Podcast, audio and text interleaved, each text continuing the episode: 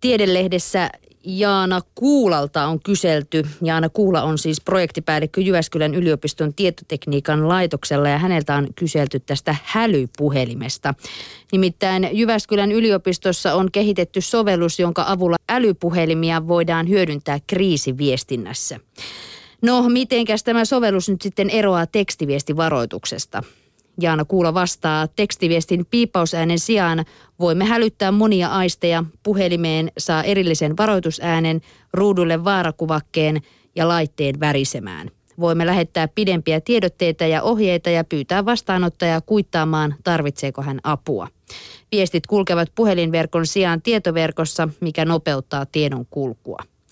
No millaisissa tilanteissa tällaisesta sovelluksesta on sitten apua? No esimerkiksi heinäkuussa Laukaan Vihtavuoren tehtailla oli tämä räjähdysvaara.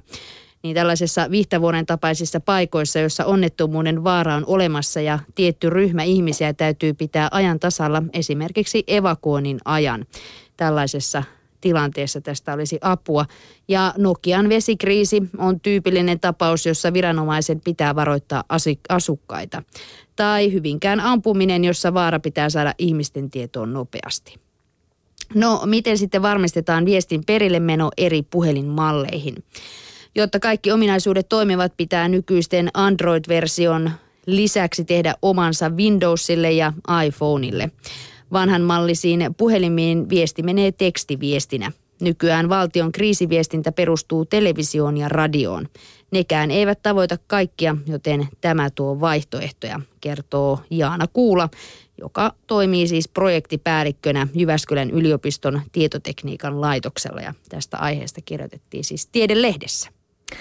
Vau, aika hienoa, että tämmöistä tätä älypuhelinmaailmaa, apps-maailmaa käytetään näin tehokkaasti. Kännykän moninkertaisesta juhlavuodesta kirjoittaa 3T-lehti. Samalla kun Suomi suree matkapuhelinbisneksen karkaamista ulkomaille, voi nostaa maljoja alan avain innovaatioiden syntymävuosille. On kulunut 170 vuotta siitä, kun englantilainen fyysikko Michael Faraday huomasi, että sähkö kulkee ilmojen halki. Keksintö loi perustan langattomalle viestinnälle. Patentin langattomalle puhelimelleen sai 105 vuotta sitten meloniviljelijä ja keksiä Nathan Stupfield Kentuckista. Kiinteältä asemalta voitiin radioaaltojen avulla olla yhteydessä liikkuviin kulkuneuvoihin, kunhan ne olivat puhelinlinjoja muistuttavien induktiolankojen rajaamalla alueella. Radiopuhelimien edeltä, edeltäjä oli syntynyt. Chicagolaisinsinööri Martin Cooper esitteli 40 vuotta sitten matkapuhelimen ensimmäisen prototyypin. Motorola alkoi valmistaa mallia 10 vuotta myöhemmin nimellä DynaTAC 8000X.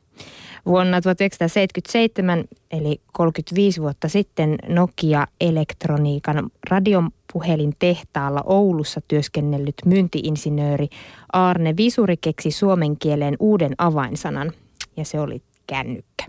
Kymmenen vuotta myöhemmin, siis neljännes vuosisata sitten, Nokia lanseerasi Mobira Cityman 900 puhelimen. Neuvostoliiton presidentti Mihail Gorbachev soitti sillä kotiin Suomen vierailunsa yhteydessä. Siitä on 20 vuotta, kun IBM esitteli suurelle yleisölle maailman ensimmäisen älykännykän nimeltään Simon Personal Communicator. Prototyyppi oli valmistunut yhteistyössä Bell South-operaattorin kanssa vuotta myöhemmin. Mallissa oli mustavalkoinen kosketusnäyttö, hakulaite, sähköposti, kalenteri, osoitekirja, laskin ja kynällä käytettävä luonnoslehtiö. Nokia osti matkapuhelinmarkkinat lopullisesti lentoon. Maailman eniten myytyjen kännykkämallien listalla Nokia pitää edelleen kuutta ensimmäistä sijaa ja 20 eniten 20 eniten myydyn joukossa on 13 nokialaista. Ykkösenä on vuonna 2005 julkistettu Nokian 1110, jota on ostettu yli 250 miljoonaa kappaletta. Että aika muista. Sellainen on se kännykän kulku ja nyt sillä pystyy tekemään mitä tahansa. Kunhan siitä vielä saisi tota maitoa, niin ei tarvitsisi kaupassakaan joka päivä käydä. Niin se Eikö se melkein mahtava. kohta olekin mahdollista? No niin. Ostokset niin. voi tehdä kännykällä. Ja... Kyllä, kyllä. Näin on.